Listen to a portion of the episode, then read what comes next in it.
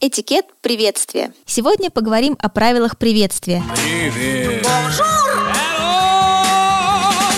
Как избежать неловких ситуаций и произвести положительное впечатление при первом знакомстве. Вообще, в последнее время я заметила, что люди так редко друг с другом здороваются, и я не имею в виду случаи встречи со знакомыми, друзьями или на работе, хотя и на работе, как правило, здороваются только с теми, с кем непосредственно работают бок о бок или с теми, кого знают. А я говорю о простом приветствии незнакомых людей, кассиров магазина, соседей в лифте. Я вот, например, всегда здороваюсь с продавцами, с коллегами, с соседями, и порой ловлю на себе очень странные взгляды, как будто я с Луны. Ты что, с Луны свалился?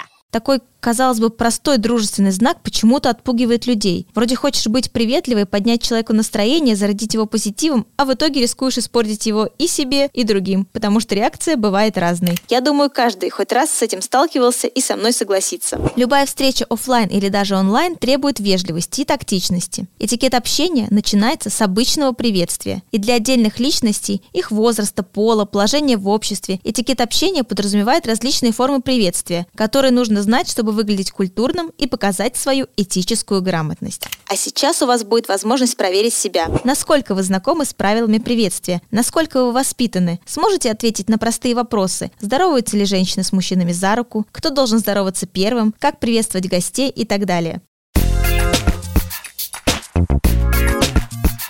Это подкаст «В культуре», и с вами я, Ната Викторова.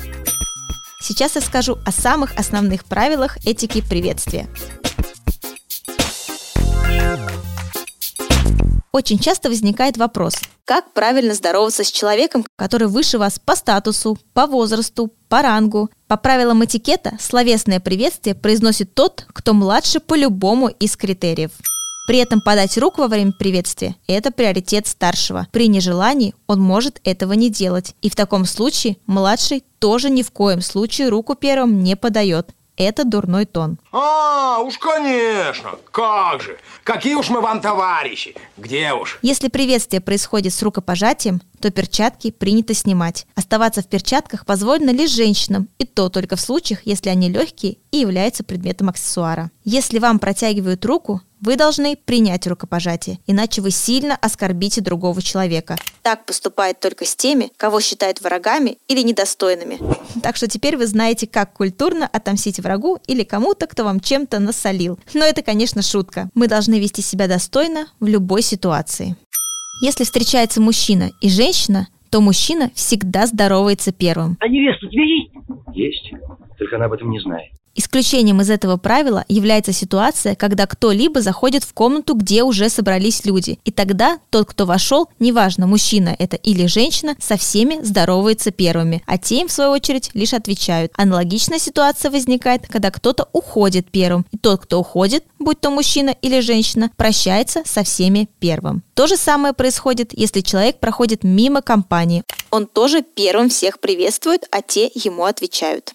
Мы все привыкли, что среди мужчин при приветствии принято пожимать друг другу руки. А хотите узнать, здороваются ли мужчины с женщинами за руку? Ответ – да. Чует мое сердце, что мы накануне грандиозного шухера. Мужчина может поздороваться с женщиной за руку, но при этом женщина первая подает руку. При этом женщина может ограничиться поклоном в знак приветствия. Она может просто кивнуть, и тогда мужчине не нужно протягивать ей руку. На Западе распространен старинный обычай – здороваясь, целовать руку женщинам. У нас этот благородный жест, он применяется крайне редко, и то, когда хотят подчеркнуть свое расположение и уважение к женщине. При этом это должен быть символический поцелуй, легкое прикосновение губ, а не сочный вульгарный чмокань.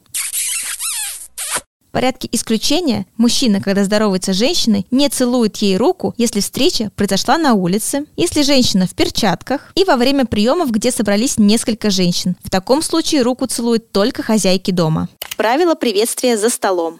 Если все сидят за столом и входит женщина или мужчина, то все мужчины, сидящие за столом, должны встать в знак приветствия. Сдается мне, джентльмены, это была комедия.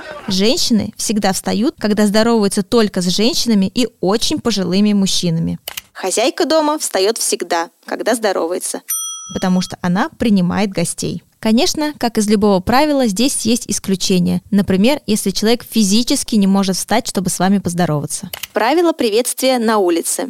Если вы заметили знакомого вдалеке, на другой стороне улицы, в автобусе и тому подобное, и если он тоже заметил вас, то можно помахать ему в знак приветствия или кивнуть головой. Но ни в коем случае не надо кричать во весь голос. Люди, люди, человеки! Если вы увидели знакомого, который идет к вам навстречу, не нужно кричать ему «Здравствуй» издалека. Дождитесь, когда расстояние между вами сократится до нескольких шагов, и тогда поздоровайтесь. Если вы идете с кем-нибудь, и ваш спутник поздоровался с незнакомым вам человеком, вам также следует поздороваться. Главное правило любого приветствия – это вежливость и корректность.